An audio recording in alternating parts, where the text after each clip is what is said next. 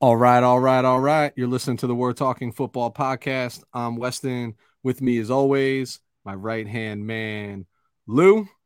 Lou, special shout out to you tonight. I know you are severely under the weather.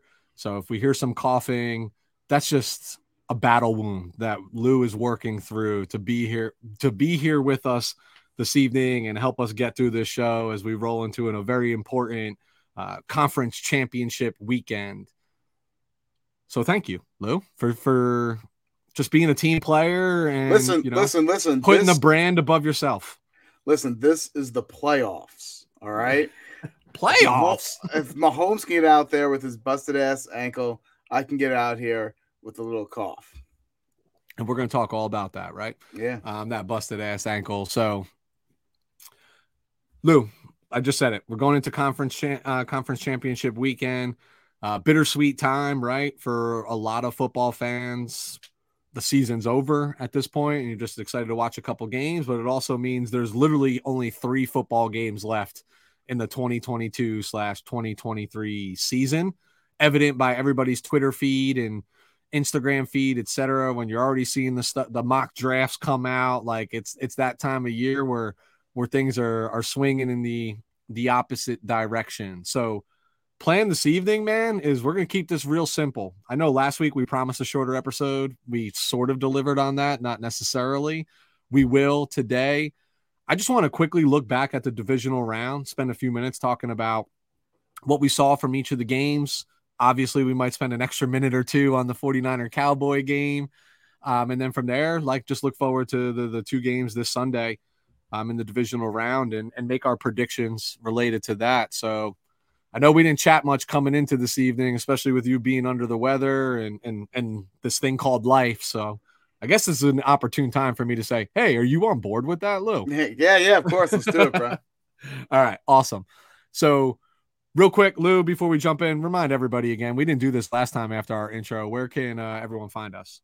They gotta find us at WTF Pod NFL on Instagram and Twitter. And yep. Weston, we're talking football. Yeah, we're talking football podcast on YouTube. Real simple. W E apostrophe R E, and you will will find us. We teased at the end of last week that a TikTok profile is coming soon. I've already started to play a little bit with that under my. We're in the lab. We're in the lab. Yeah, under my own personal TikTok, but we'll have a brand affiliated one here. I don't couldn't even tell you what my TikTok username is, so I won't advertise it or publicize it. Uh, Ice I'm Princess old, 1982. Yeah. I'm an old dog learning some yeah, new remember, tricks. Oh, remember back in the day though, yo, like all girls like used on their AIM instant messenger was like some type of princess in the, the year they were born. Bro, I, my my AIM address. Quick pause. I know we don't have many uh, Gen Z that listen to us. It is more the Gen X millennial group that that we target into. But a, a fun fact here is that our version of social media was AOL Instant Messenger. Like it that was, was literally, and it was all about nobody cared about your daily post, bro. It was all about your away message. messages. If you weren't quoting rap lyrics, if you weren't quoting funny Movie movies, you were out of the game, bro. You were getting, you and know, then like, you, you always knew who people who had beef because people be warning each other, yo, yep. you can't I am for like I think it was like a 30 minutes or an hour or something. Bro, shit. the best, dude. My aim name was RIP Tupac 10. Oh man, I really don't want to give mine, but yours was pretty fucking bad, so I guess I'll follow suit. So uh mine was duh DA Notorious L0U because apparently there was already a duh Notorious Lou, Lou yeah. with an O. So yeah. if that person's listening right now, fuck you. You stole my name. Bro, I you know what? It was a simpler time when it was just aim, right? And, and nothing else. And God, I miss those days. And then the uh, little... uh, last thing, yeah, also like in your aim profile, I used to have that fake ass link, like, yo, new pics from like whatever, like from Friday night. You yep. click on it and it was fake. Yep. And you see who's clicking on your profile. And I'm like, yo, you're being a creeper? yeah, yeah, dude, the best, bro. The best. I miss those days, man. AIM was legit. Bring back AIM. Let's do it. You know, and, and just cut everything else out. Yeah. You know, like now I laugh. Like I'll be talking to my mother in law, and she'd be like, Weston, can you send that to my AOL email address? I'm like, who the hell still has an AOL email address? You know, there's like three people at AOL working right now at that yeah. server room and be like, come on, just cancel your email. Just shut it off. I want to be fired. they have like a long beard. I've been sitting here for 20 years fielding every your three open email boxes that just get spam email all day and get nothing relevant. Uh back in the day when I was young, I'm not a kid anymore. That's what that stuff reminds me of. So yeah, man. we could go all night on that. Maybe we'll do like a off season, just like talk about aim stories because that's yeah. worthwhile. Lou, let's revisit divisional round. First game that we quickly discussed and, and, talked about winners was Jacksonville versus Kansas City. Quick refresh. We both picked Kansas City. Surprise, surprise. What sticks out to you about that game? You know, anything outside the obvious concerning for Kansas City who's moving on? What are your thoughts? Uh, no, personally, uh, not, not nothing shocking And um when it, when it, when it came to you know who who won the game maybe in the manner how they did because you know Mahomes got hurt.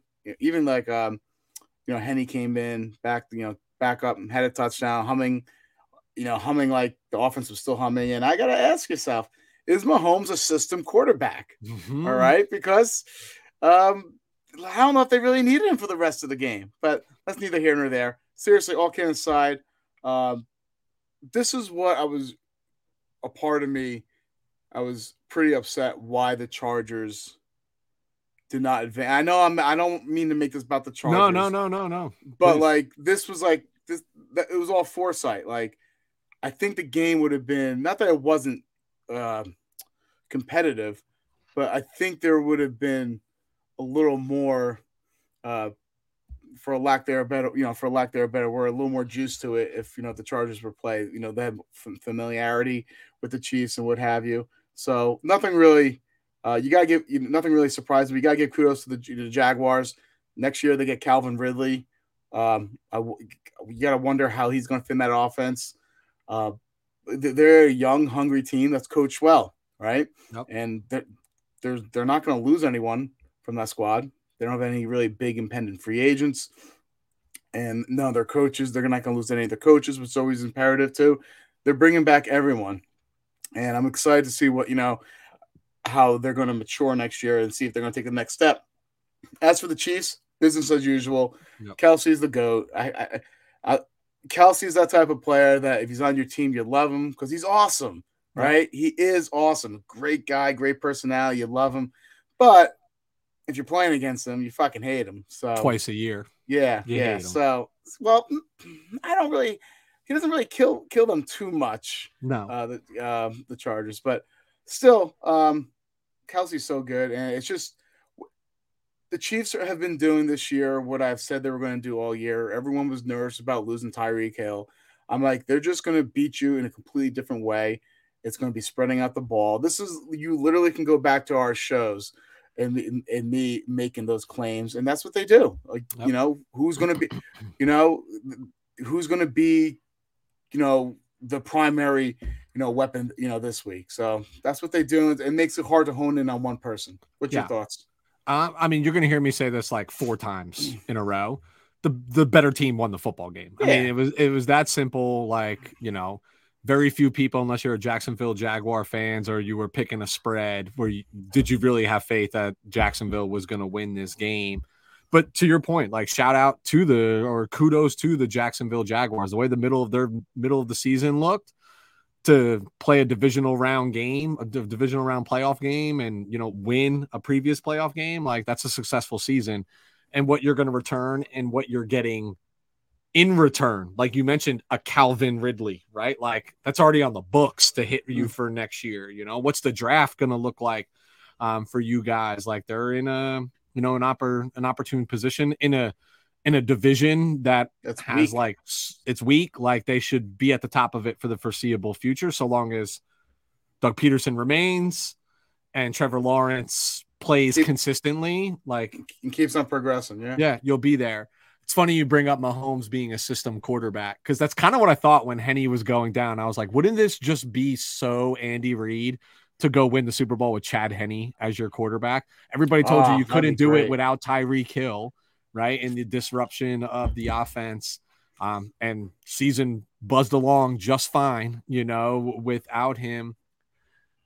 The your point about Kelce, um, I should hate the Kansas City Chiefs. Like I really should, right? They beat us in the Super Bowl, but I really don't have a disgust for them because I kind of like Andy Reid, right? Like Patrick yeah. Mahomes is like a great person on the brand for the NFL, as is like Travis Kelce. What I'm perplexed about is how the hell is that man, when you know what he is capable of, how is he always that wide open?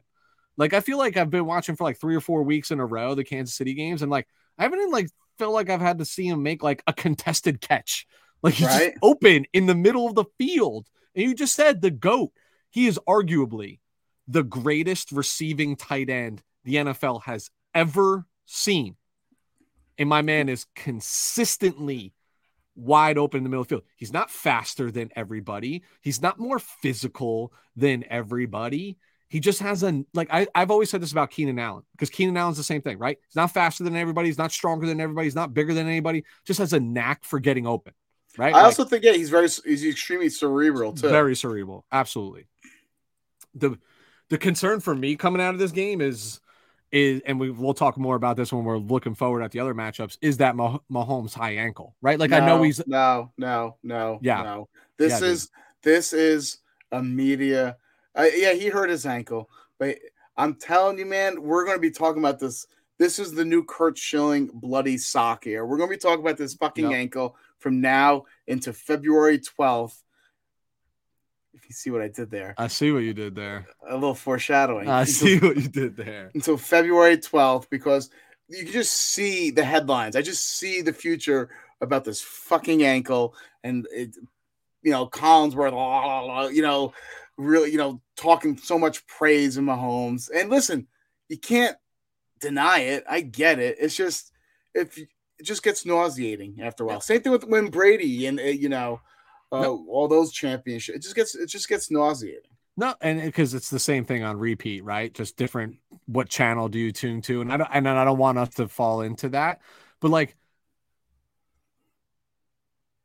it, depending on how bad it is, it does change the dynamic of the game, and it changes the dynamic of what he can do. Like, listen, Patrick Mahomes will play with no with if you had to amputate him on that leg from the knee down, he would find a way to play. Like he's that tough, he's that gritty, he's that whatever. But is it to like a detriment? And you can't tell me, dude, that based on the way that he plays the game of football, it just alters the game plan a little bit. And at this juncture of the season when you're playing the best of the best, does that altered game plan hurt you? We'll never know because unless his ankle breaks off, Chad Henne's not seeing the field in this upcoming game, right? like, but it is definitely the high most highly scrutinized ankle injury of all time in the NFL is going to be Patrick Mahomes. Mahomes' ankle. ankle is the only thing that's saving us from Brady and Rodgers talk. So, so let's talk about the ankle. Let's keep going. all right. So again, I, the, we both agree the better team won that game. Not much more to dwindle on. The game was probably even a little closer than I anticipated it. I do think that has a little bit to do with like the Mahomes thing and what's going on, and maybe having to change your game plan. Like, oh shit, we're gonna have to about face and deal with Henne instead of Patrick. You know, Henne's got to call an offense, right? Patrick is a magician, like just makes things happen if the play breaks down. You're not getting that from Chad Henne. So, yeah. All right. Next game up uh, was G Men versus the Eagles. Lou, we both had the Eagles in this particular game. This one killed uh, me though. Yeah. Uh, because I thought the Eagles would start off a little sluggish because of how they ended the season. Some starters missing, a little banged up. You know, Lance John, uh, Lane Johnson, you know, a little banged up too, and what have you. But wow, like I just thought and I know we've had discussions about you being nervous playing the Seahawks three times, and I said usually when a team play, you know, plays another team three times, the third time it also is going to end in, in, a victory as well. So yep. you don't they usually sweep them, right? So I, I understand that we both did pick the Eagles, but I thought the Giants would give a little more fight. They were extremely lifeless, and I felt like maybe they were living off of last week's, uh, you know, um, the prior week's, um, you know, victory against the Vikings. But also, they were really outmanned and outgunned. Yeah. Uh, I mean, this Eagles team is very, very good. Let me say it for the second time: the better team won the football game, right? Um, you and I both picked the outcome correctly. We just had the game flow wrong, you know, and our expectations of, of the game. Because I agreed with you, right? I thought the Giants had every chance possible. I was shocked at how quickly the Eagles got out of the gate. My brother, mm-hmm. diehard Giants fan, right? Like he's as sick about his team as we are about ours. And I remember when it was like 14 nothing at that point, or maybe even when it hit 21 nothing. I was like, dude, you just got to stop the bleeding three points, seven points, it doesn't matter. Just stop the bleeding. I have confidence in Martindale, in Dabo. I mean, uh, in Dabo, I don't know. I've almost called him Dabo Swinney, Brian Daboll, uh, being able to right the ship a little bit and make this a little bit more competitive, and they never did. And that was what was impressive about Philly because I agreed with you, right? Like, hey, they lost two out of their last three. I know Hurts wasn't there. Hurts looked a little shaky because they couldn't run their full game plan. But, you know, Nick Sirianni had his guys out there. I mean, they were they had seven, eight design runs for Hurts right? They they got right back to what they do well and showed that they're a really good football team. But all along, they showed to me what we already knew about the New York Giants. Way ahead of schedule, way ahead of the curve, deserving to be there but not as talented as where they stood in the playoff standings as their record would dictate, right? Like when you looked at this team on paper, you're like, you're playing in the divisional round of the playoffs? Like that doesn't make a lot of sense. And then the overhype. Go ahead. Let me ask you a question. This could be a controversial take, but for the amount of success they had this year, Giants fans, you have to love it, right? You have to love it. Yep. But you think this you know is, is detrimental to them? Do you think this sets them back a year because obviously now you're picking in the late twenties? You're not you're not getting those blue chip players, and if you're picking in the late twenties, usually every every NFL draft, and I, I, obviously you can, you see I've been uh, draft focused. You don't have you know 32 first round graded players. Usually no. it's anywhere from like 12 to 15 tops. So yep. now when you're in the late 20s, you're picking really a second round talent. So just getting a fifth year option on on them. That's all you're exactly. Doing. So, yeah. do you think this is, could be detrimental and possible affect them next year and the year after because of this this magical run? I do, and you and I don't agree often on these sort of things, right? But like I do actually, and I had this exact conversation with my brother about this. Is like, look, there's no moral victories, but it feels like a moral victory, right? Like a team that nobody picked to win seven games, playing in the divisional, won a playoff game, is playing in the divisional round of the playoffs something to celebrate. You know, I think Giant fans were tempering their expectations by being like, "Oh, I don't really care about this outcome. Like we should just, you know, we're we're just glad that we're here." But you also, when you're there, you know how hard it is to get there. You want to win while you're there because you don't know if you're ever getting back, right? Like yeah. that's the the life of playing in the NFL. But for everything that you just said, like look at being able to have two picks in the top 10 did for them this year right? For the offensive line and for the defensive line, an immediate injection of, of talented youth that they leaned on for a majority of the year, especially Thibodeaux, right? Like you want to be in that position again because you still don't have a ton of talent on this roster.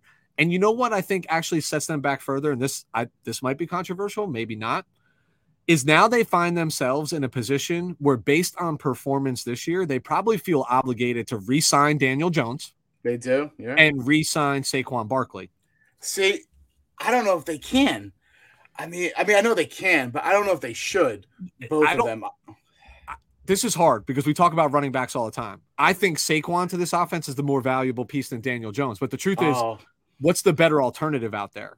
Like, and the reason why I say this is because yeah, I can give I can give you one. The the hype over the last let's call it four weeks of real time, not just the NFL season, like real time, is like, look what Daniel Jones is doing this year. And like, yeah, like he barely turned the ball over this year, which is a mass improvement. You know, that just shows me that like Daboll knows what he's doing, right? Like he can he can find people. But all of a sudden, after the, the Minnesota game last week, everybody's like, oh my God, Daniel Jones at the height of his game, blah, blah, blah, blah, blah. and, and his two best games of the year were against the same team, against the Minnesota Vikings, right? Like that we know is fraudulent and has a god awful defense. So like, what is like the Daniel Jones that I saw against Philadelphia? Like, I don't know if I want to resign that guy, you know. And I know he's got no, dude. His like best receivers. I mean, literally, his three starting receivers weren't even like on the field to start this season, right? One of them wasn't even on the team. It was on Buffalo's practice squad.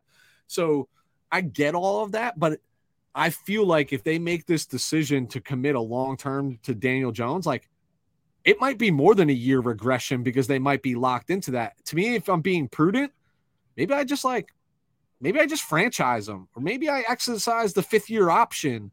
You know what I mean? Like I go that route and prior prioritize getting talent elsewhere on this team. Because the one thing the winning did breed was, oh, that guy Daboll over there is pretty pretty good at his job, and he's got them humming in the right direction. Maybe now they're a destination of interest for some free agents who might have ordinarily been like, "Yeah, I don't want to play in New York." Yeah, see, that's the issue though. Um, obviously, I haven't seen their roster construction uh, construction, so I don't know what they can do.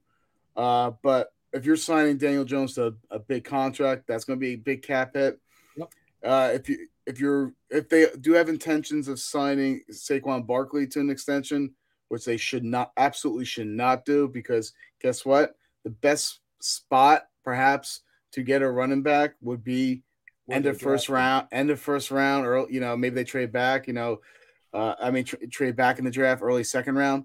So, but if they try to resign both, that's going to eat up that cap like Miss Pac-Man, man. So I don't know how they're going to you know attract free agents. They would have to be more cost efficient free agents, but it should be interesting to see this team as well. But yeah, it sucks. It's like how are you going to fault them for you know having success. I think but... pre I think pre free agency and pre draft, we should get a giant fan on this show. Someone who's knowledgeable, somebody who looks at that sort of stuff, understands like roster construction in terms of contracts like and age. Like Gettleman. Yeah, you know, yeah, exactly. Like Dave Gettleman. I mean, we could go to over to the cap and like figure it out ourselves, but love to like hear their perspective on like how they value the current people on their team yeah, yeah. that like leaders. So, so maybe that's a, a to do list, right? On the to do list as we'll go look at that. But again, I will say what I said. you know, we're talking about the losers here now. Let's talk about the Eagles. Yeah, they look good, man. We said it. They looked good. They looked efficient. They did not look rusty like we pinned them to look. Um, I mean, dude, they ran for 260 something yards. Like, if I had to nitpick a little bit, I'd say, like, well, Jalen Hurts didn't light it up like he has been like during that 15 and one stretch that he went on, but they didn't need to, bro. This game was over halfway through the second quarter. Yeah, like they the- are they are built they are built how I would like to, you know, a team to be built within the trenches. They are dominating both on the offensive line and the defensive line.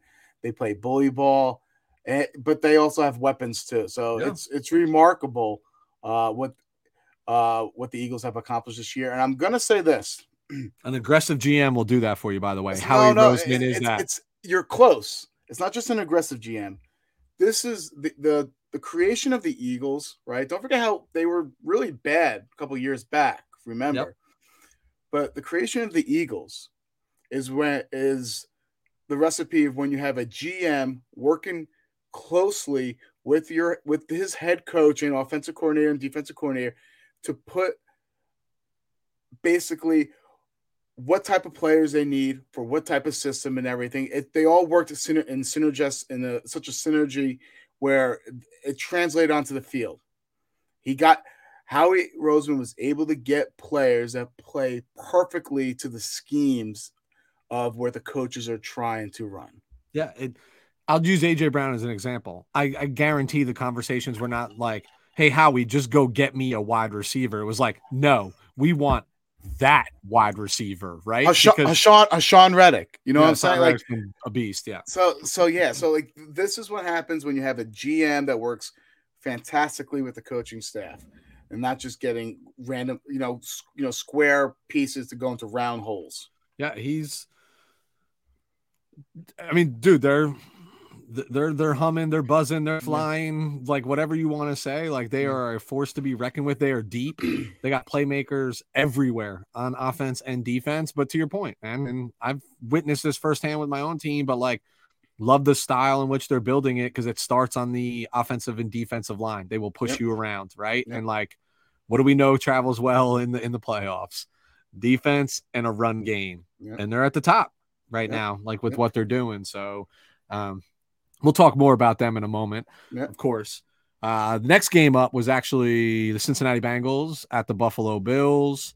Uh, Lou, you actually had the Bills. I did. I did. I was. And I had the Bengals. Yeah. And I'm going to turn it to you in a second, but I've just. You asked me when I was talking about the Bengals, like, am I concerned about their offensive line? And what was my response was, I wasn't. It wasn't like they just figured they've they've dude, this was the knock on them all last year in the postseason. They just figured it out, right? And like we know, Von Millerless defensive line in Buffalo is is not the same. It's not the same as what you saw early in the year, and that like showed itself. Yeah, like Burrow didn't really have any different, like didn't really encounter any difficult moments in that football game. I'm utterly disappointed in that Buffalo Bills defense. And I know it's not been the same defense as it was in the years prior. And I know uh, Von, you know, it, it was, you know, pretty well in the beginning of the year, but, you know, losing Von Miller is a significant blow because he brings equal amount of juice as a pass rusher as he does a run defender, right? Utterly disappointed that defensive line not be able to disturb Joe Burrow. You could blame the weather on that. Uh, snow does slow down, you know, your you know your pass rush, right? But um, kudos to the Bengals again. What I'm gonna say is I had an epiphany watching this game. My epiphany is this: Joe Burrow is that guy. Oh, yeah. And what I mean by when I mean, but when I mean that guy, and some people are gonna hate me on this, he's on the same exact level as Patrick Mahomes.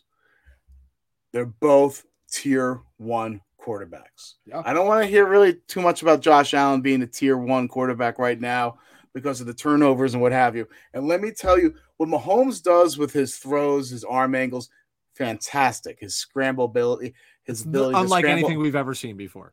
But what Burrow does, he does he does not have any of that in his game. But what Burrow does is his ability to process information and make quick decisions and decipher defenses so quickly. It's like as soon as he snaps the ball, he knows where he's going already because he's he's recognizing the coverages, and they weren't able to trip him up. And from a mental aspect, he's equally as good as Mahomes is from like a more of like a physical aspect, and that's why they're on the same level. Yeah, I mean, Burrow's a ball, like he's a baller, dude. I had two epiphanies during this game. Mine was not necessarily so much about. I mean, it has to do directly with with Joe Burrow, but I, dude, I got to eat some of my own my own my own words here because you know I trashed Zac Taylor after his like first two years, right? Like trying to figure it out and whatnot. Like, dude, he looks like the guy. He looks like the part. And this to me goes all the way back to how like the whole Demar Damar Hamlin situation was handled. How he walked over to McDermott and was like, "What do you want to do? I'm here, right? Like, got it. This guy's a human being, understands. Check, checking the box, player's guy, right? Like, I'm checking the box for like that's a player's guy right there. And it just like the way this team, like, dude, in the middle of the season, they didn't look great. Then they get on a run like he's got them believing. He puts his, you know, the offense in opportune position. Like he's going to have a 10, 12 year run as head coach here, just based off of these two years alone, even if they lose this game. Like yeah. he he's the guy. The other epiphany that I had is I was very uneasy about my not that I really care, but my Cincinnati Bengals pick over the Buffalo Bills, right? Like I wanted to root for the Buffalo Bills. Nobody wants to see a Berman Bowl the 49ers versus the Bills more than me, I assure you, right? And like I knew that was going to go away if they lost this game. Paid no attention to the weather report going in. Turn on the morning pregame, right? And I see that it's snowing in Buffalo. And I immediately was like, Cincinnati's going to win this football game because Buffalo has no semblance of a running game outside of the quarterback, and Cincinnati does. And what's better is like Allen plays hero ball. So a lot of like off script type throws and things of that nature, that's harder to do in the snow. Receivers slip, you slip, offensive linemen slip. Cincinnati's offense is a very controlled, well executed offense. Receivers will be in better position. They can keep their feet underneath them. So even if the running game's a little bit sluggish, they're going to win the one on one matchups on the outside. They have the added advantage. They know where the ball's going, right? The defender, we always talk about this defenders are reactors, but the run game, and at this point in the season, Cincinnati's defense is just playing better than Buffalo's defense. And those are the two things, right? In the playoffs, didn't matter where this game was played. As soon as, and that's weird, right? Because most people would say snow advantage Buffalo in their home stadium. I didn't feel that way at all. Like, dude, they play in Cincinnati. It's cold as shit in Cincinnati. you yeah. know what I mean? Like during the winters, like the cold's not going to phase them. Maybe they don't get as much snow, but like it's a controlled environment, right? Like they still clear the lines and clear some of the end zone in between plays. But the minute I saw it snowing, I felt so confident about my Bengals pick because I was like, because the Bengals can run the football and, and, yeah. and the Bills can't right now. They just yeah. like they, they like they run they statistically look like they're running the football when they put the game away and they're just handing it off and they accumulate yards like that. But week after week after week, who's the leading rusher? Josh Allen. That's never a good thing, dude. We talked about this with the Chargers at the beginning of the season. First four or five weeks of the season, Herbert was leading the team in rushing yards. We're like, that's not sustainable. Like, you're just not going to win football games that way. Um, and that's just what it's been for them. And unfortunately, like, the Bills stalled out in that back half of the season, and that caught up with them, and they just played the hotter team, and right now the better team. And again, the third time in a row, I'm telling you, the better football team won this football game right now. Yeah, you can tell that, like as I said, like Josh Allen is not in the same tier as Mahomes or Burrow, in my opinion. And they're they need, and, you know, that being said, they're going to need to give Josh Allen a little more help because that offense isn't constructed uh, to be as competitive as it needs to be against the likes of Patrick Mahomes, Joe Burrow, and you know some other of those AFC uh, you know, teams. So they're going to need someone more outside of Diggs because outside of Diggs, if you can shut uh, shut down Diggs, who else is your major threat consistently? Yeah, I know Gabriel Davis can have a game. Uh, you know, Singletary every now and then have, have a game. Dawson Knox can have a game, but they are not consistent threats. They do. A, they have a Houdini act way too far, far often for my liking. They just disappear for quarters in and quarters out. Uh, so they're gonna have to do a little. This is on this is on the GM, yeah. and he they try to really bolster that defense to take away the Mahomes and the Burrows and what have you. But they need to give Allen some. They need to give Allen some more weapons. Yeah, and that's crazy to say, right? Because like in the beginning of the season, like oh, he's got everybody, right? Like, what do you need? like, just think of the difference of scenarios. Like, all right, I know these aren't exact comparisons, but Cincinnati and Buffalo, like Stefon Diggs, Ja'Marr Chase cancel each other out. Gabe Davis is certainly not Tee Higgins, right? Like Isaiah McKenzie is certainly not Tyler Boyd, right? I would I would argue that um why am I drawing a blank on his name right now? That's embarrassing. Uh, Hayden, Hayden Hurst? Hurst has outperformed Dawson Knox this year, right? Yes. Like Hayden Hurst has been a, a savage. And then you got Joe Mixon. And then you couple with a running game. Oh, by the way, with a running back who catches the ball really well out of the backfield, right? That can like split out and play wide receiver. So it just feels, I agree with you. Like they never were worried. Like last year, they didn't worry about their offense. They went toe to toe with anybody, but they were in their eyes when they go back to that Kansas City game, right? They're like, what if we were able to make one more stop? One more stop. I think this team was built to beat Kansas City, not beat Cincinnati. And people are sleeping on Cincinnati. And newsflash, Cincinnati is a really young team with really generous, friendly contracts on there. Like they're not going away. Like they're not going away unless something happens to the most important position, Joe Burrow, and it changes because God only knows who their backup is. You hope you never know. Like bro, they're they're perennial playoff team. Like they're to be there for a long time 10, 15 years, as long as Joe Burrow's there. Just want to add one more thing. You said last week, right? I mean, you said last year their offense was humming. Uh, they didn't worry about their offense, so that's why they threw a lot more resources on the defensive side of the ball. What did they have last year that they didn't have this year? Brian Daboll. Yeah. And Dorsey has done an okay job, but I feel like he's also castrated Josh Allen as a running. He, you know, he doesn't have as much as running attempts as he did, did you know, the last year, you know, the last couple of years. He's made a more pocket passer. And I'm not saying Allen needs to run in order to um, uh, to be successful, but it, it was a threat and it yeah. kept defenses on their heels. And the loss of Daboll really impacted them this year because I personally feel like he was the reason why that offense is. He was making wine out of water with what they had, but realizing Dorsey can't do what he did. Uh, we say it all the time, man. It's the only sport in the world where coaching actually matters. like it's, so, it's it's that simple, right? Like yeah. Coaching changes matter. Doesn't matter if the personnel is exactly the same, right? Mm-hmm. Like this different philosophy and different scenarios. Like, and you listen, you saw what Daboll did. What we were just talking about with Daniel Jones and like resurrected his career. Imagine what he's doing with a individual who is supremely more talented and athletic than Daniel Jones is in Josh Allen. You know, mm-hmm. um, so Buffalo's got some work to do. Head scratching, right? Like they're. I I'm nervous for them that they are going to begin to suffer the Dallas Cowboy syndrome, where they're always going to do enough to get to the tournament, but never enough to really advance to the co- tournament. Dude, this is two real two years in a row that they've had really good and really talented football games and still can't find it to the conference championship game. And mm. Look, bro, I will say though, I will say though, that you AFC can't turn a is... corner without finding people that were predicting Kansas City Buffalo in the conference in the conference championship this year. Exactly, but uh, the, the AFC is eerily reminiscent I always say that history repeats itself, but how similar, uh, uh, you know, does these vibes give you of the Niners, Packers, and Cowboys from back in the '90s? Right yep. here, you're going to have you know the, uh, the Bills, Bengals, and Chiefs.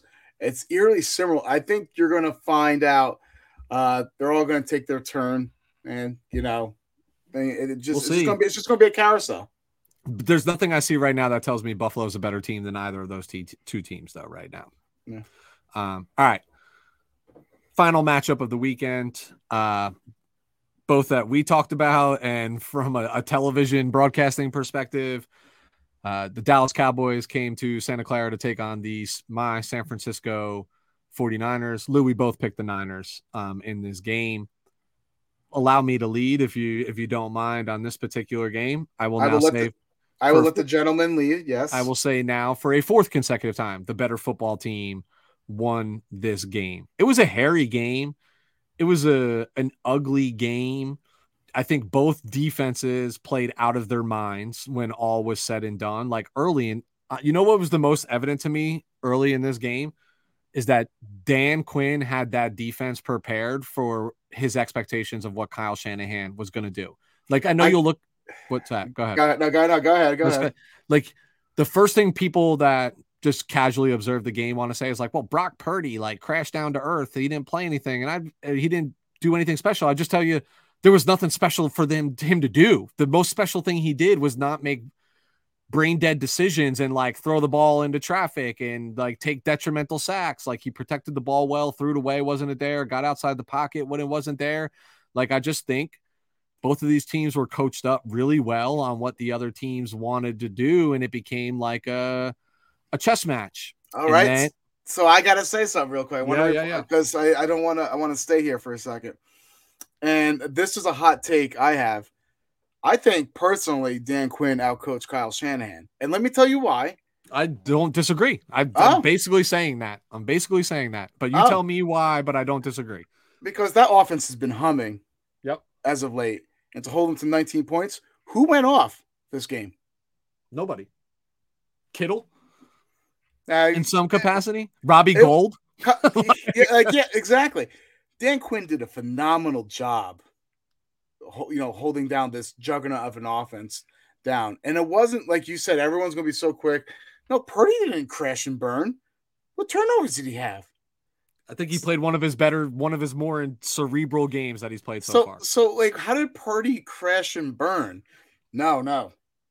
Dan Quinn was in his bag, and and uh, he, he shut. I personally think he he outcoached Kyle Shanahan this week. Yeah, I just, I I agree. And I think like, hey, there's some things that speak to the advantage he had of like, hey, these guys coached together. Kyle Shanahan coached underneath Dan Quinn, understands what maybe Kyle wants to do. Like Dan, like, listen, is Dan Quinn? He's going to get another shot at being a head coach. He's the best head coach. I don't know, but I can tell you, he is one hell of a defensive I, coordinator. I, th- I think he got a bad rap after the, losing that Super Bowl. I think he's a phenomenal defensive mind, and I'll tell you right now, I I, I think he, he, did good with Atlanta. He got them to the Super Bowl, and you know Matt Ryan won an MVP because of him. Uh, so I personally think he gets a bad rap, and I think he'll get obviously another stint, and I think he'll be a successful coach. I hope he is because he's kind of a likable guy. I love seeing him up there in his backwards hat, right? Like in the booth. Like he just seems like a dude's dude and kind of like that about him. Um, but I'm again, I'm not disagreeing with your sentiment that like that was obvious early. And what made that obvious for me is like, you want to know why this offense hums is when the running game gets you four to five yards a clip, you're in favorable positions. We always talk about this, right? You're ahead of the sticks. So you're second and five, second and four. Every play is available to you. You want to come out and run it a second time again? Cool. Maybe you're third and one or you get the first down. But early and often on those first down run plays, stopped at the line or a one yard gain. Now you're second and nine, and it becomes a little bit more obvious what the offense needs to do in a big game to, to move the ball. I also think Dallas's defense matches up better than most defenses with our offense for the mere fact of the speed that they have on that defense, right? So, like, you know, they moved Micah Parsons around the whole time. I'll tell you, Micah Parsons really wasn't a factor outside of like the the art or the meme that you're going to see of him tossing McGlinchey and using his momentum against them. Not sure what else he accomplished in this game, other than just being somebody that they needed to mentally account for. I thought Dexter Lawrence uh, De- is it is Dexter. No, Dexter Lawrence is he's on the, on Giants. the GN. Who's who am I thinking of on the Cowboys? Why am I drawing it out? I'm like so embarrassed right now. Lawrence, Demarcus, Demar- yeah, Demarcus Lawrence. Sorry, whatever, dude. That's like really close, bro. like, for two guys who talk about football all the time, I thought Demarcus Lawrence played a hell of a game. I thought a lot of the no-name guys up and down the defensive line like did their job, held their responsibilities, and, and played a really good game. Like I don't think Hank, Dallas Hankins played good game. Yeah. Osi uh, Odighizuwa had a good game too. Yeah, they they those no-name guys that. They, they brought their their lunch pails and they really you know held down the fort when it comes down you know working that middle. The biggest difference here is your $40 million a year quarterback turned the ball over twice. Our $400,000 a year quarterback didn't turn the ball over at all. And Like- it's how he, and it's how I personally Timely. think it's one of those. You might not agree with me here, but I personally think the Cowboys lost on Sunday. The Niners did not win because they did have an opportunity. Your your red zone defense was phenomenal, but to throw that interception in the red zone was catastrophic for them because they were finally moving the ball, and also for Dak Prescott to throw that early interception on so close, you know, to um, you know within their own twenty. That was also pretty bad too. I know they only held them to three points, but Dak was not reading the field well. And if I'm a Cowboys fan, you can't put this on McCarthy. I don't think McCarthy did anything as a head No. Right? So I don't want to hear the McCarthy. Outside of the final play call of the game. That's Kellen Moore, though. I know. He calls the play. McCarthy's got to say no to that. So um, Zeke was the center. I'm starting to- Ineligible. yeah, I'm starting to think, man, that like if you can't score more than 12 points with Dak as your quarterback, regardless of who's the defense they're playing, that's a problem. Not the right guy for the team. Yeah, how much more do you have to give him? You gave him a because your defense held a, you know a playoff team to 19 points. You would think that's enough for Dak to win a game. A team that's been averaging over the last eight weeks 34 points a game. You held them to 19 points. Like and no clutchness whatsoever from Dak Yeah. Prescott. Towards the end, that fourth quarter, he he he just it was bad play, but you could just see the situa- situational awareness from their tight end Dalton Schultz uh, not getting that foot in and being lackadaisical to you know to move the football towards the end of the fourth quarter. So like, it's just the whole offense. I don't know. It's just I, I Yeah. get to start questioning Dak. I, here's where I have a little bit of problem.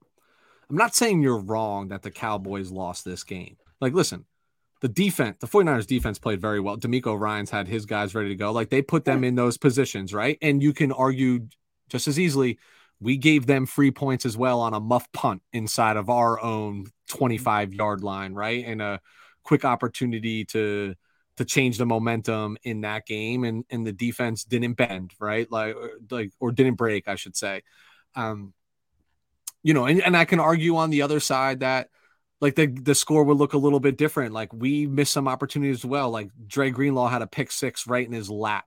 Prior to that, like there was there's been other opportunities, balls deflected in the air inside the red zone that like hit the ground. And when balls pop up, they never usually hit the oh, ground, the, right? The, So- that throw to Dak, yeah. I mean that throw to uh, Zeke, yeah. Yep. Like these, that could have been changing as well. You could sit there and say, not good throws, right? Because they weren't, but the That's defense puts pressure on you to do that, and the defense plays too. Why I have a problem with this is because as a fan of the 49ers, like I know my team didn't play superlative, but they did what they needed to do, and they went and won their 12th straight football game against No another shame. playoff team that No had shame. Super Bowl expectations against a $40 million a year quarterback.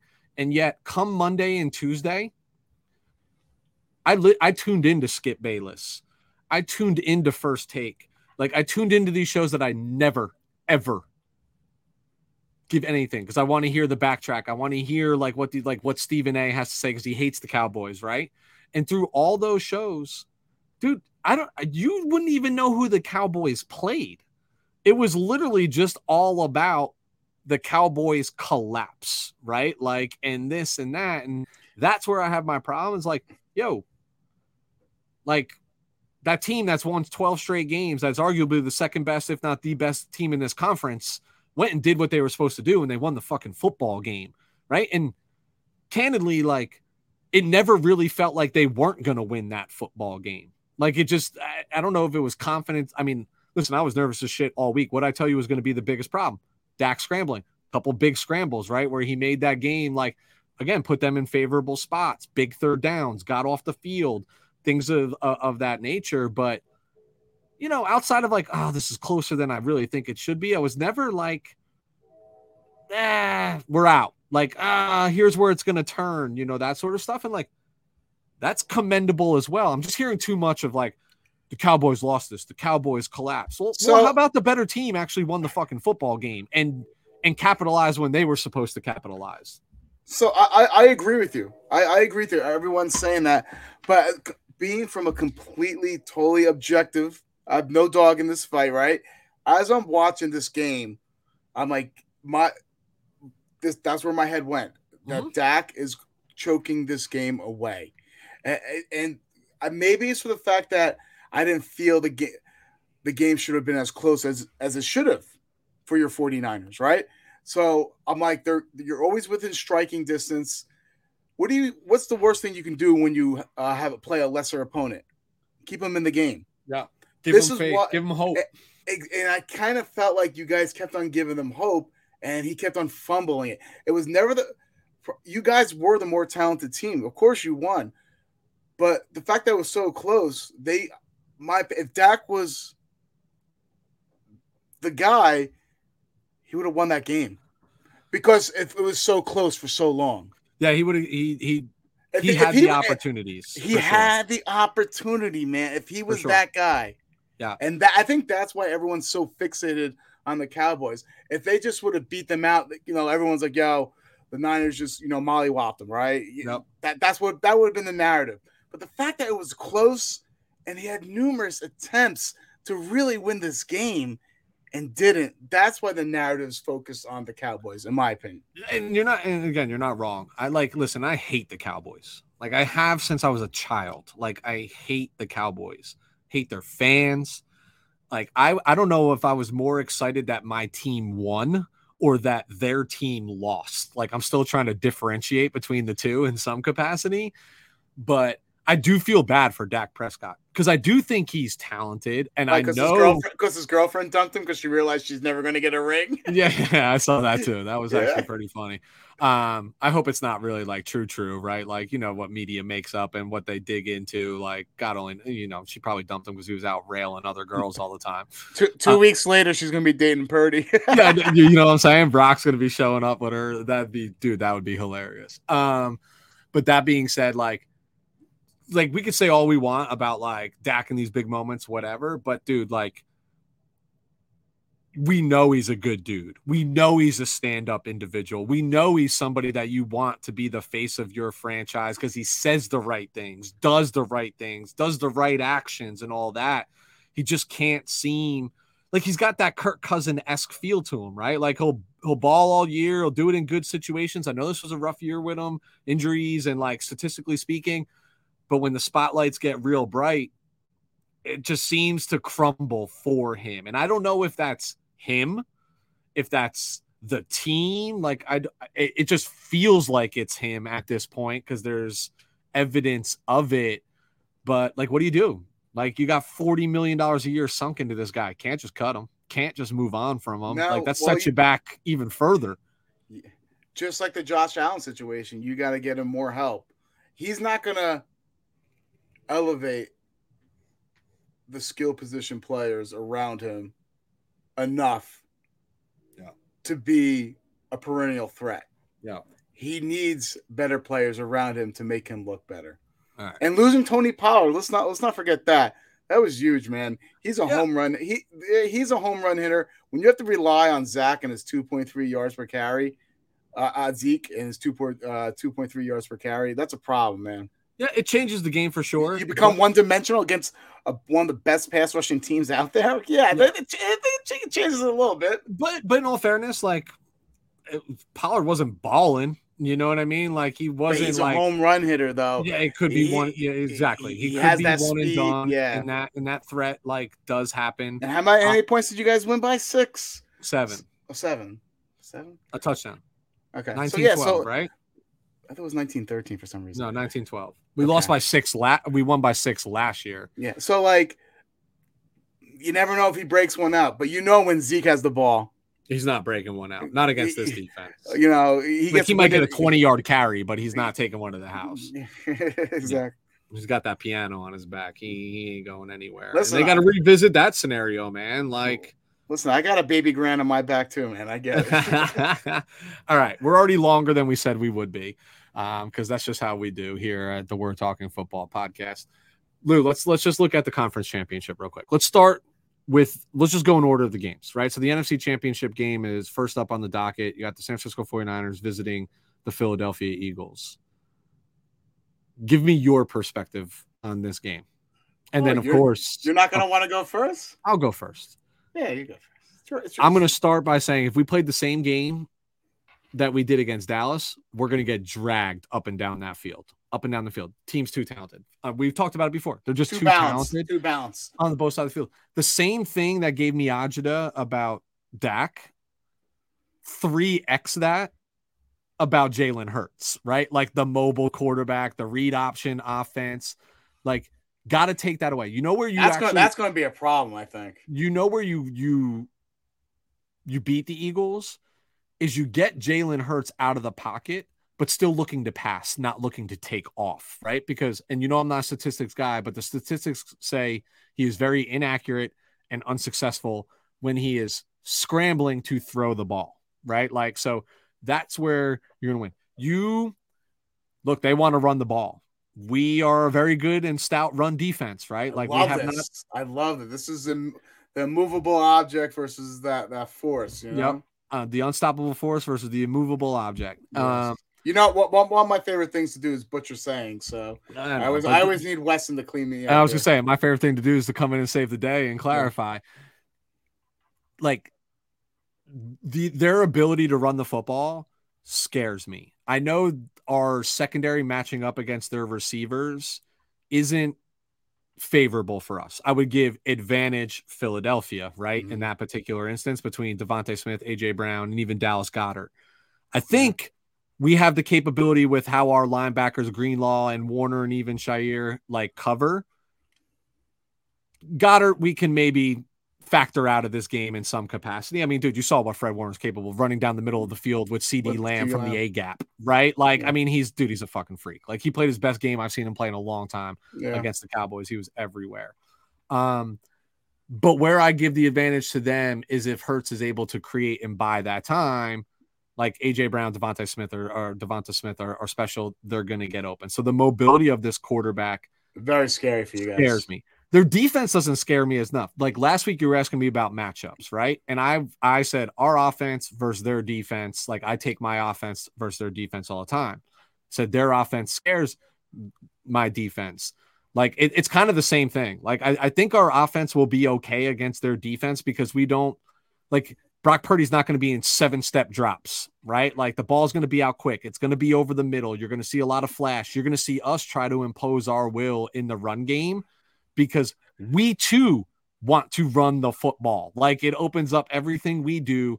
Just dude, these teams are built as almost mirror images of one another from a philosophy standpoint. Trenches, trenches, both sides of the football. We're going to beat you up. We're going to bully you. Who's going to beat the other one up more is who's going to win this football game.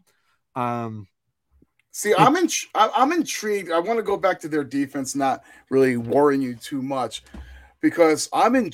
That's their defense versus your offense is the thing I'm looking at the most this week, because they run. They had some interesting schemes. So they run a lot of five man uh, defensive uh, lineman rotation, where they they use you know a, a nose guard, two D tackles, and two D ends, right? And that's going to be hard to penetrate because usually you have a four or three man, you know, you know, uh, alignment, and so then your knee jerk reactions. Okay, if they're showing five defensive linemen, we'll just throw it on them. But the reason why they run a lot of this five man defensive line alignment is because then they, they run a lot of dime. So yeah. they'll run five defensive linemen, one linebacker, and the rest are defensive backs, right? Yep. That will help neutralize the uh, you know your passing attack because you're getting the the, the quicker, more athletic uh, players on the field to help keep par. I'm not saying they're going to new, uh, totally um, shut down your skill positions, but to keep par with Deebo, uh, to keep par with Aiyuk and Kittle and what and what have you. So they still have speed. They're not losing speed on the field, and their defensive line. They I think they have three guys who have ten sacks or more.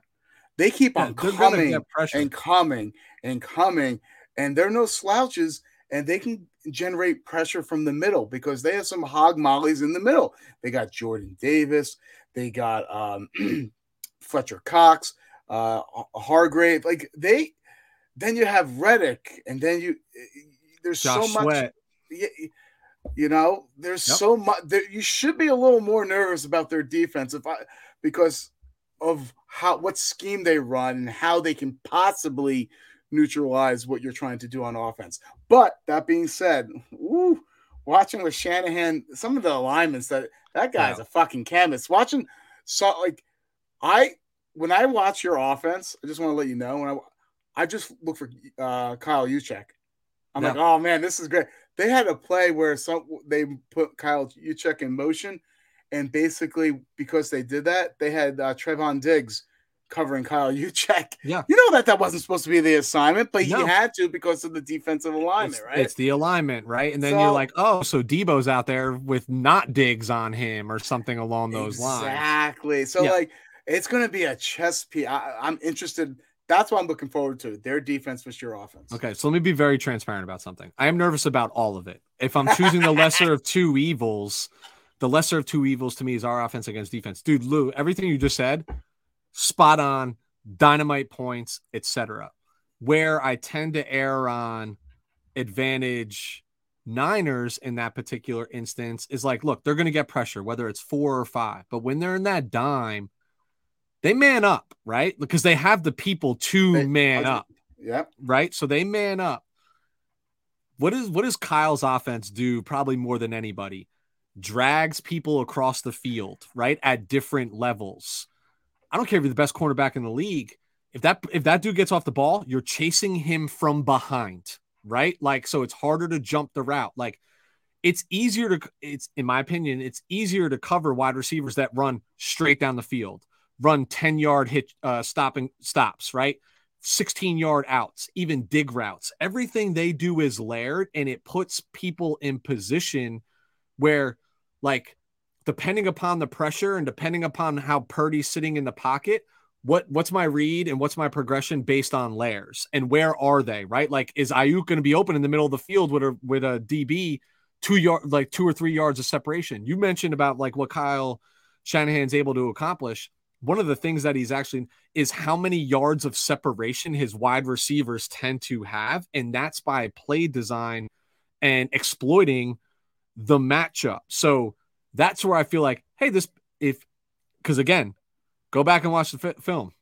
How many times you see Brock Purdy in a seven step drop? Like that's just not our offense. Like that's not how it's built. That's what they want to do with Trey Lance, by the way. But that's not how it's built with like with a Jimmy or a Brock. It's second, third progression. Get the fuck out of there, right? Um, you mentioned the pressure up the middle. What gives me a little bit more confidence is Brock is not a statue either. You know what I mean? Like pressure up the middle eats quarterbacks like Jimmy G up all day. The Tom Brady's up all day. Yeah, but like he's not good when he's outside the pocket though. But from a like, throwing set from a thrower. But is it with that up up the middle pressure? And th- these things are game changing, right? Like we talk about this all the time in the NFL, bro. Like every game, every play is the most is so important and so instrumental. Like it's just the way that it works. There's no seven game series, three game series. It's like win or go home right now. Like that's just the way it is. So in those scenarios, you got pressure up the middle, and even if he skirts out and throws the ball away, second and 10 versus second and 14 or second and 15 or second and 16 or change of possession on a strip sack fumble that came up the middle and nothing you can do. Like he's just got that quick little burst. And, you know, you save downs two or three times and not take the sacks. Like defenses get frustrated. They want to get to the quarterback, right? Like it, it might, might change things. Again, I'm being I, I don't I want to be crystal clear about this.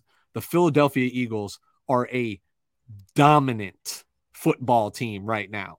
There is nothing that's going to happen in this game that makes this easy sledding. But if we to flip it, if I look at our defense, if we can get pressure with four and cloud even if you could just take AJ Brown out of this game in some capacity, got a really good shot at winning the football game, man. A really good shot at winning the football game. That being said, tell me who wins. Give me a score. Fuck.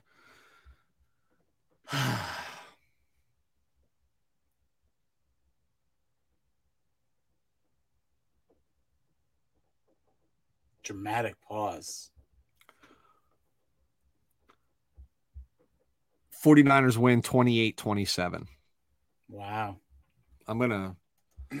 Wow. And dude, last year you, you, dude, you know me, right? Like I'm not afraid to pick against my own team. Like I yeah. don't make homer picks. I picked the Rams to beat us last NFC championship game. Like being honest, right? Um the 49ers have the opportunity both teams have a tremendous opportunity to win this game, right? And it's going to be it's going to be a battle, man. Like I'll say this about the conference championship games the four best teams or the two best teams from each conference are playing in this game. I agree. Last year we never felt that way. I'm so happy you brought that up. I it said I always felt the hottest team was playing in the yep. Super Bowl. This is the four yeah. best teams in the tournament, and arguably for the entire year in their conferences that are playing in this game. All right, Lou. Red, who's ready? winning? Yeah.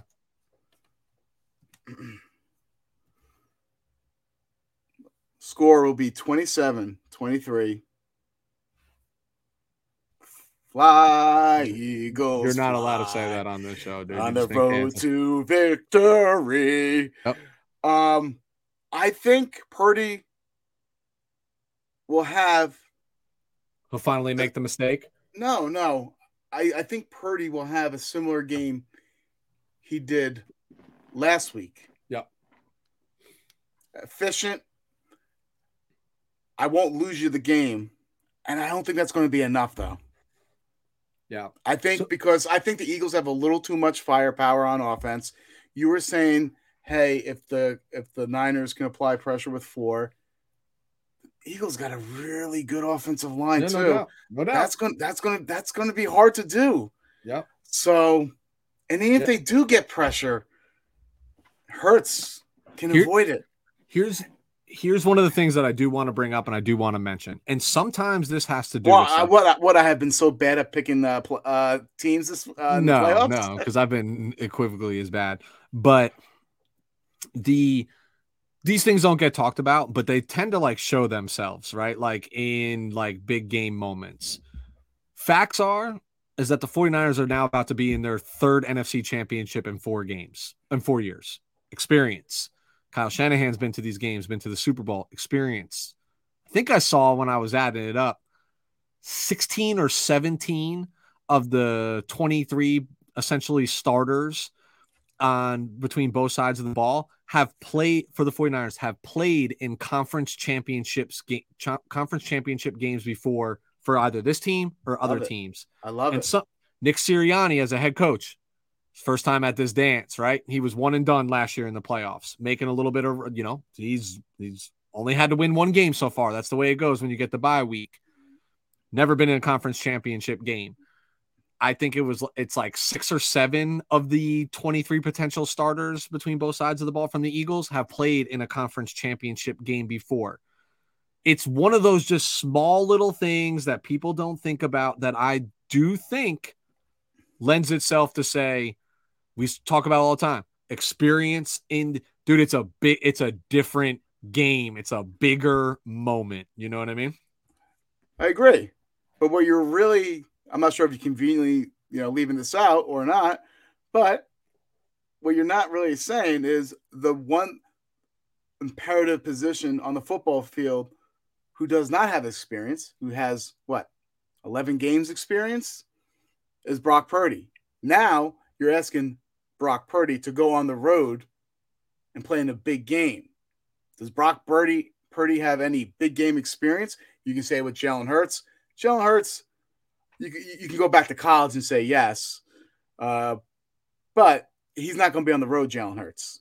So No. I think the road factor plus the big game experience from the quarterback position, which is the most important of all, that's real.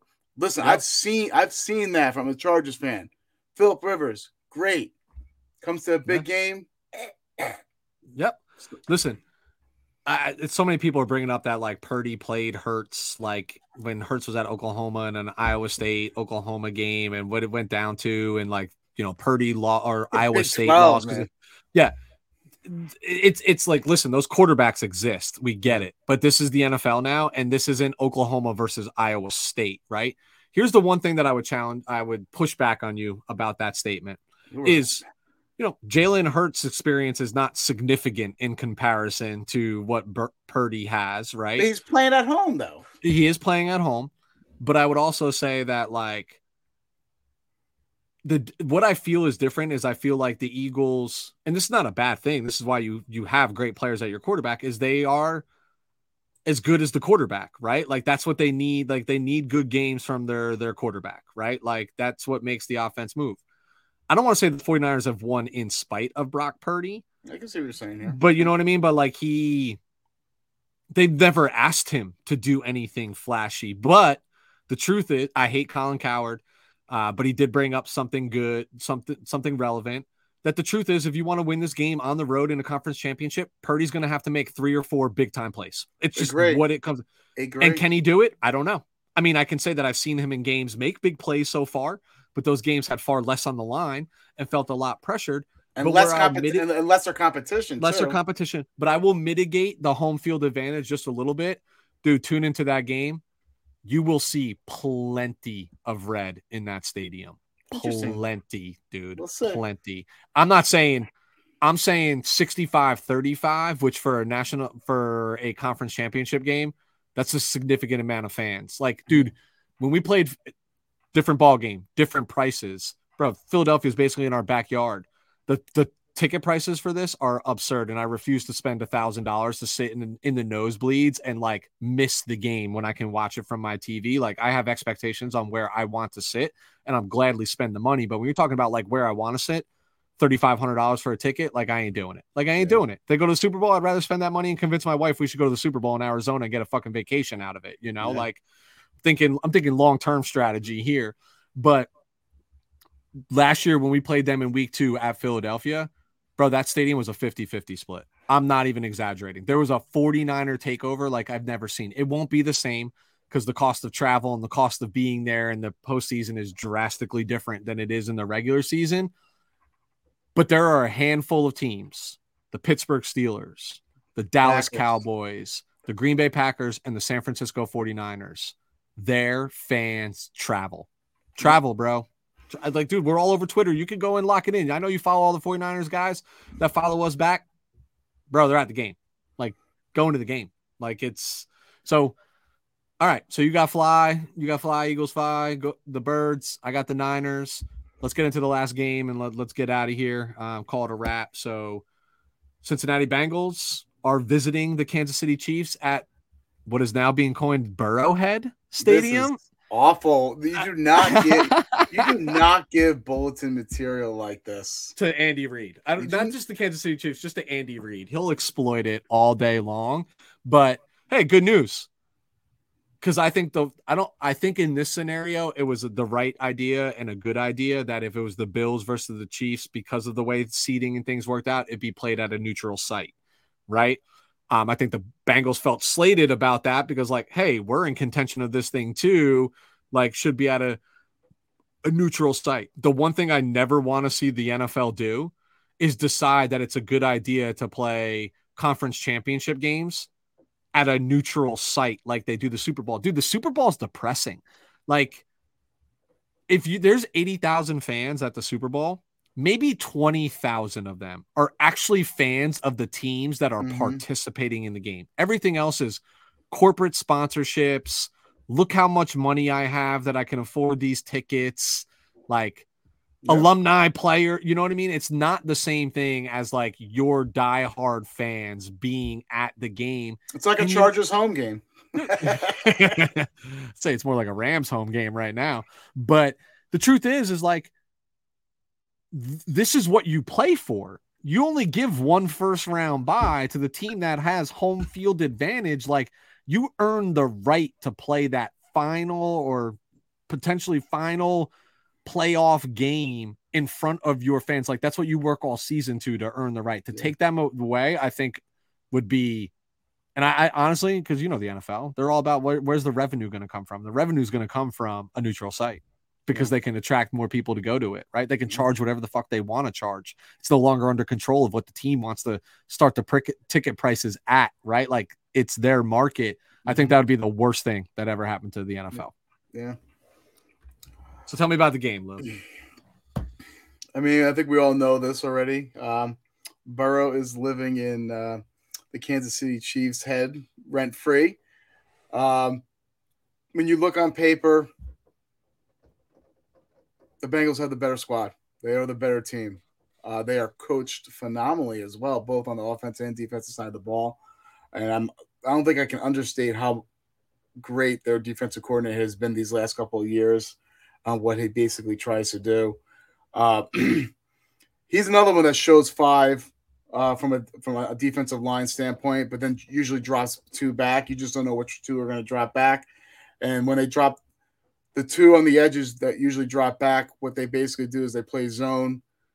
It's like it's like a muddle zone. So they'll play zone, but then they see a quarterback scramble, and then they go in. For, then they, it's delay, almost like a delayed blitz. Then so Yep. they, they're like spying, zoning, and he's has them humming, and they play their assignments extremely well. It's really phenomenal uh, how that roster is constructed. Once again, uh, they have the better rushing attack. They have the better weapons. Um, they have the better defense. So it's just logically th- these are the reasons why they've been three and zero against the Kansas City Chiefs. But sometimes Gotta throw logic out the window. gotta throw logic out the window. And I, I alluded to before, we're going to be hearing about Patrick Mahomes' ankle up until February 12th. I just think you have the best quarterback and the best coach. When you when you pair them two together, somehow, some way they they um and also the best, you know, the, the best tight end in the league. When you pair those guys together, they're gonna find a way to win. And unlike Buffalo, I do think Kansas City's going to be able to generate pressure. I find it hard that the Bengals are going to be able to replicate what they did against Buffalo and keep um, Burrow clean. You got Chris Jones, who's been phenomenal this year. I think he had what, like 15, 16 sacks. Um, uh, and I think as a do you listen to team, Moving the Chains? Do you listen to Moving the Chains with Pat Kirwan? Uh, when I when I when I I work from home now, so I used to. But don't they leave like don't they have like 55 sacks on the year or something like that? The Chiefs they they sack quarterback pretty frequently. They do, but they were talking today about statistically that like some for some reason there's this misnomer that Kansas City Chiefs say Frank Clark is their guy in the regular season and Chris Jones is their guy in the postseason. Did you know Chris Jones doesn't have a postseason sack? I did not know that. That's what I'm so like yes, they've had all these guys that do it, but I'm not I'm not trying to refute your statement. I do yeah, think Chris, they're going to be Chris better Jones at getting up, pressure than the yeah. Buffalo Bills were because they have multiple people who can do it from either up the middle, Frank Clark on the edge. They'll blitz Nick Bolton a little bit. Like Spagnuolo is going to be Steve Spagnuolo is going to be in his bag you know, for this game because he's gonna he's gonna have to be. But so your point is valid. I just I literally heard that today that's from crazy. Pat Kirwan, and I didn't know that either. You know, but all the times they've been in the postseason too. That's kind of remarkable. No postseason sacks. I remember him as being a game record because he deflected three passes in the freaking Super Bowl yeah. against the 49ers that like George Kittle still might be running on one of those if yeah, his, yeah. his big ass arm wasn't in the way. You know. Yeah. So I, I this whole narrative that the Kansas City uh, Chiefs defense is bad I think it's been overly dramatized. And I'll tell you right now, I, I don't think they're great, but I, I, think they're good enough to uh, cause Burrow some fits. Yep. What's the score, Lou? Since you made me pick a score before. Okay. Score. Let's go 31 27. You know what's so funny? That is literally the exact score that I wanted to say. Oh, you can still uh, say it. I mean, it's a good score. No, some say the best. Some say the best. I think it's like, like it's like the obvious one. Not not necessarily the obvious is like when when people look at the spread. Like I don't even know what the spread in this game is. I don't yeah. care. Um. So here's my thought on this game. Is I don't. I'm a big conspiracy theory guy, but I don't often subscribe to the the conspiracy theories that the NFL is rigged. But for certain people, it just feels like it's rigged, right? Yeah. like, and Patrick Mahomes is one of those people.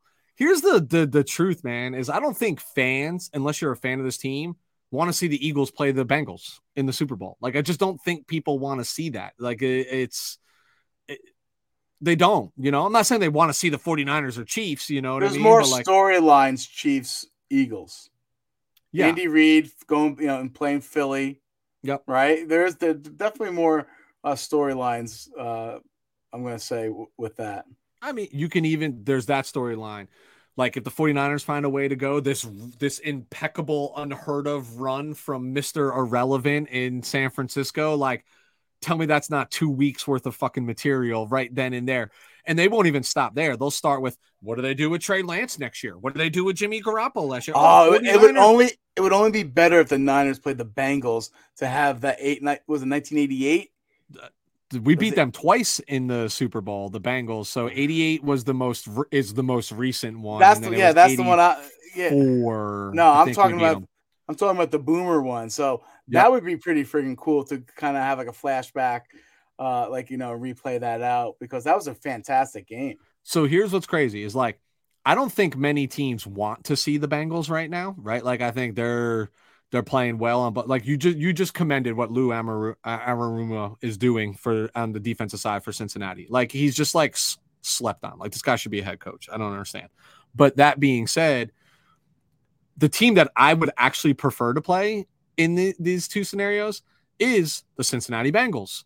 We always say that styles make fights.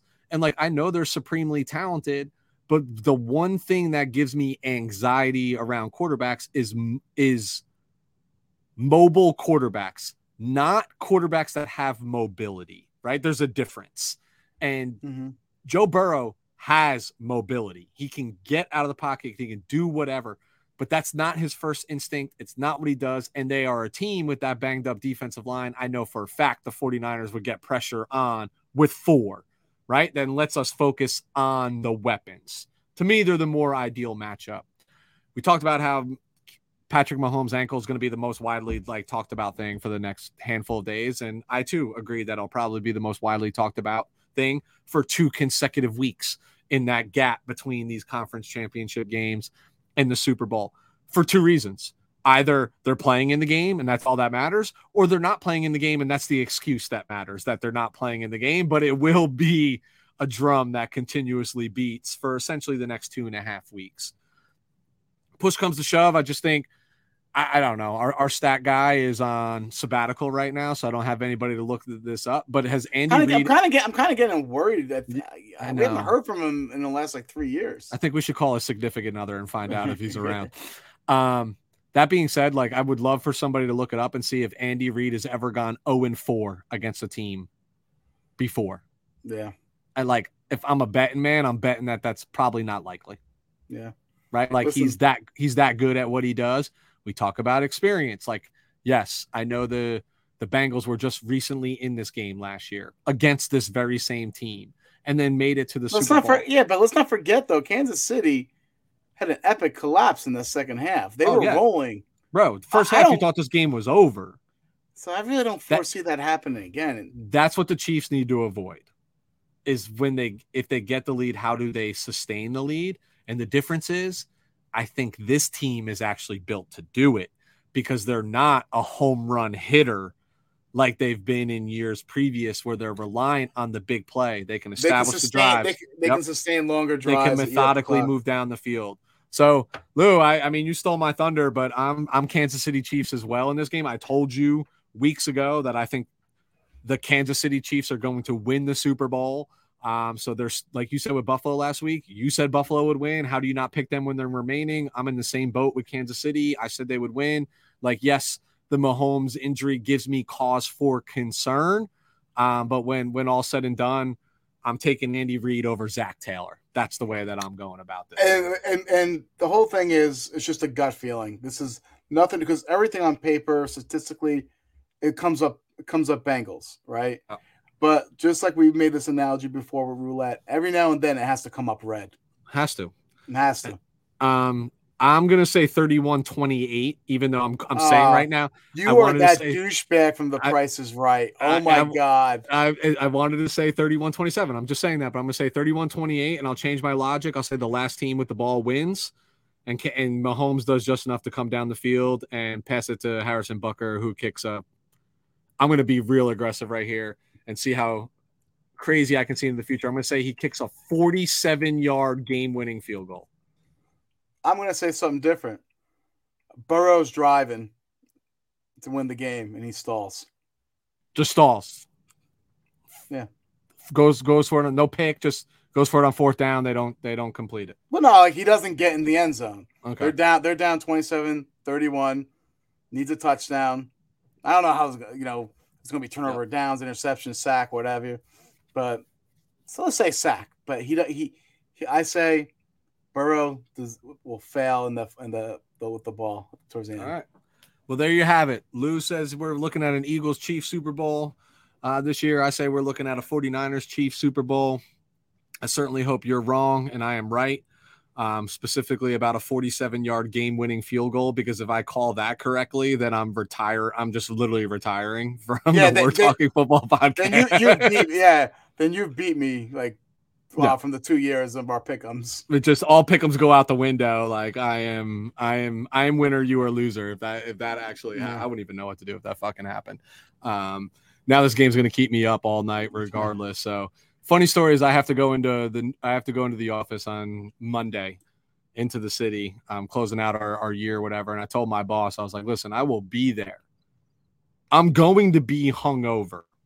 How hungover is dependent upon the outcome of my game. And she's like, "Well, what do you what do you mean? Like they all dude, my whole work. I'm known as the That- that- that's a good question. That's a, that's a good question, Weston. Do you party harder when you celebrate or when you when you soak sulk? When I sulk. When I sulk. Um, so here's how this will exactly play out. If the 49ers win this game, I will have my my vino during the game. I have a, a regiment, a cup, space it out. I'm all good. I'm level headed while I'm watching. Just keep like a, a pretty steady buzz going.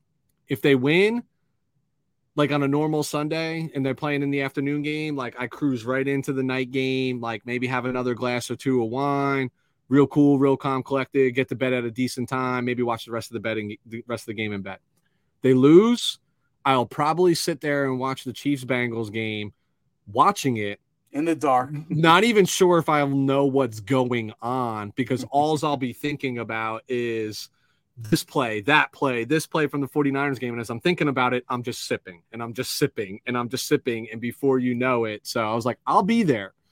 If the 49ers win, I'll be bright eyed and pushy, bushy tailed because I won't be stressed for the, the Sunday night game. Probably get to get bed at a decent hour. If they lose, no telling what's going to happen. I might stay up all night. Like I'm the one who's like, I'm just a, I'm a sucker for punishment, dude. Like I'll sit up and watch the post games and go to ESPN and go to, you know, Oh yeah. Oh, you go to? NFL Network and just watch how they're just Oh, when they lose? my team. Oh no, I never, I never watching the. I I shut my phone off. Uh, yeah, I, I avoid sport sports like the plague when Yeah. the Chargers lose. So I want to listen. This is not to make myself feel better. We've said all along, like throughout the, the the majority of the season, I have Super Bowl expectations for this 49er team. I think it's better than they were last year, and a team that Mhm. made it to the NFC Championship game. I also will readily admit that when Jimmy did actually go down after Trey had gone down, and know nothing about Brock Purdy other than a couple college tapes that I that I've seen before, like just statistically, it says you're not going there with a rookie quarterback. So I thought we'd limp into the playoffs and then it'd be an early exit. Obviously, the kid has overseeded expectations. So those expectations come back to win the Super Bowl. But the truth is, like, Lou, if they lose this game, how do you, like, as a fan of the team, look back at it and say, look at all the things that you went through and still went on a 12 game win streak, right? Still accomplished this, like, still can't take away that, in my opinion, at this point, Kyle Shanahan's the coach of the year, right? Like with what you saw, like it still feels like I got to see as much extra football as I possibly could as a fan, minus the one game. But 30 but other greedy. teams are saying We're the same thing. Yeah, of course I'm greedy. I said it before, like with Giant fans. You don't get to get here often. You got to take advantage of when you get Yeah. here. I just told you, we are now playing in the third NFC championship game in four years. There's no Super Bowl that has coincided with those yet. I want a fucking Super Bowl. I have a fucking bottle, a specialty bottle of champagne that I've been reserving since 2019 to fucking pop in that instance. And I stare at it all the time. I could show it to you. It's right behind me. Like, I want to spray it all over my fucking house and create a disaster. Like, that's what I want to do. I don't even want to drink it. I just want to spray it everywhere. Like, I'm I in the fucking locker room. I have absolute. You are fucking pre. You are talking to on deaf ears right now. I have no fucking sympathy whatsoever for you or your fucking little fan base because you've had it fucking good compared to the hell what I've been through. So I don't want to talk about this whatsoever, Weston.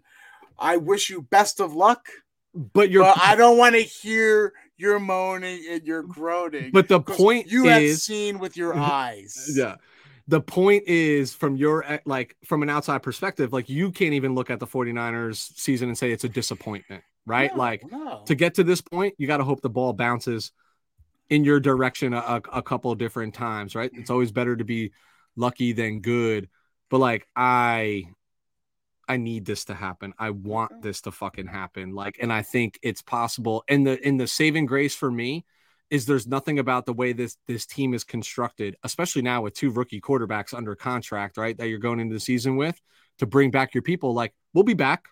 We're a playoff team again next year. You know what I mean? Like barring I would even tell you, dude, that the 2020 season, the season that we didn't make the playoffs, that was in between all of this. The reason why that never happened is, dude, we had 40 something players go on IR throughout the season, right? Like Yeah. catastrophic Super Bowl hangover, injuries, and still were in contention for a playoff spot, even with that abysmal like scenario that you're going through. Like this team is built to be here. I don't want to hear any more from anybody about we got to fire Kyle, Kyle Shanahan. Really?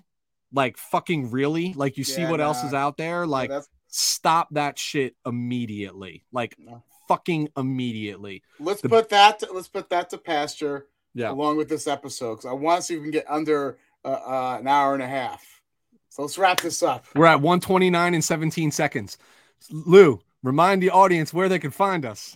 W at WTF Pod NFL on Instagram and Twitter. Weston, hurry up, do it on the Yahoo. We're I mean the YouTube. The Yahoo. I don't even know what our Yahoo is, but our YouTube is We're Talking Football.